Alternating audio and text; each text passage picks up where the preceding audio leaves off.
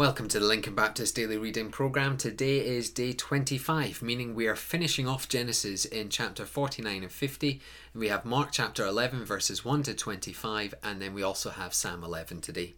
Well, you've made it if you have been reading through this program. You're now at the end of Genesis. Well done for sticking at it.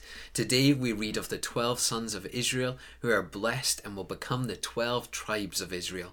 Remember their names and their blessings, for the rest of the Old Testament is dedicated to these tribes, their following of God, and their unfaithfulness before God.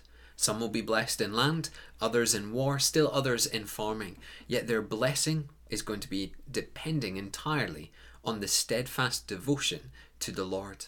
By the end of Genesis, both Israel and Joseph come to an end of their lives two great men of God who have led the people of God to become mighty and prominent in Egypt.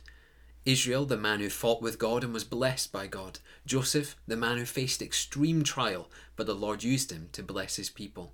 As we come to these final verses of Genesis, what has stood out to you in this book? What has challenged you? What has encouraged you? For me, it is this simple truth God is always in control. Through the ups and downs, He is mighty. Let's head into our Mark's Gospel reading, that New Testament reading. And in the last few weeks, I've preached uh, various sermons regarding this passage. If you head to our church website or SoundCloud, Spotify, podcast, or even YouTube, you will find extensive teaching on these passages. So, with that in mind, let me just cover the basics and then try to apply it to our lives. Jesus is the Messiah, yet the people didn't quite understand the type of Messiah he was.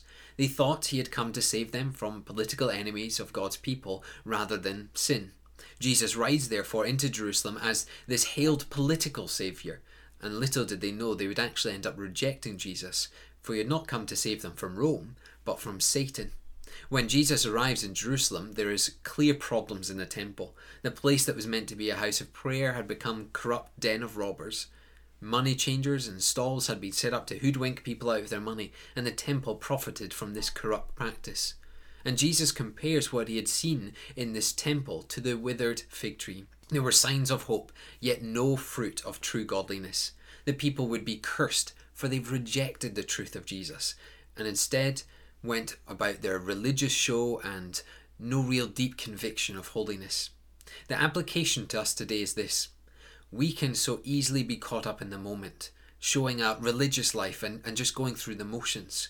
If we are, we're in serious danger of being apart from the blessing of God. For God is not looking for an emotional response, He is seeking faithfulness and holiness from those who would trust Jesus. In other words, there should be fruit, some substance behind your claims that you follow Jesus. So, my question would be are you displaying the fruit of a believer in Christ? Finally, let's head into Psalm 11.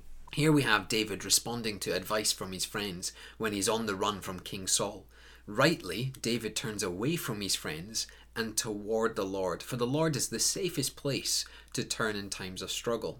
Verse 7 stands out to me today. The Lord is righteous and loves righteous deeds. In other words, there is no sin in the Lord, and the Lord hates sin. Those who seek to do wrong against God will be punished, but for those who seek to be right before God, they will be blessed. They may not have earthly riches, but they'll certainly be granted that eternal security. And that is what it means to read, The upright will behold his face, the righteous before God will be blessed in eternity. So here's my question today Are you listening to your friends or to God? There is no better place for advice and guidance than the Word of God, so don't replace it with your friends. Let me close our time in praying.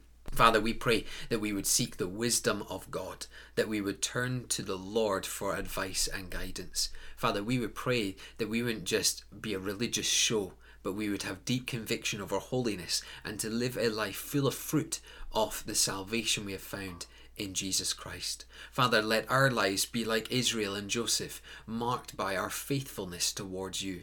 And we pray, Father, that as we are faithful and as we do live for you, and as people see the fruit of Jesus, they themselves will turn to you and your kingdom will expand. For, Father, we want your name to be lifted high and your kingdom to grow in our time. We pray this in the glorious name of Jesus. Amen.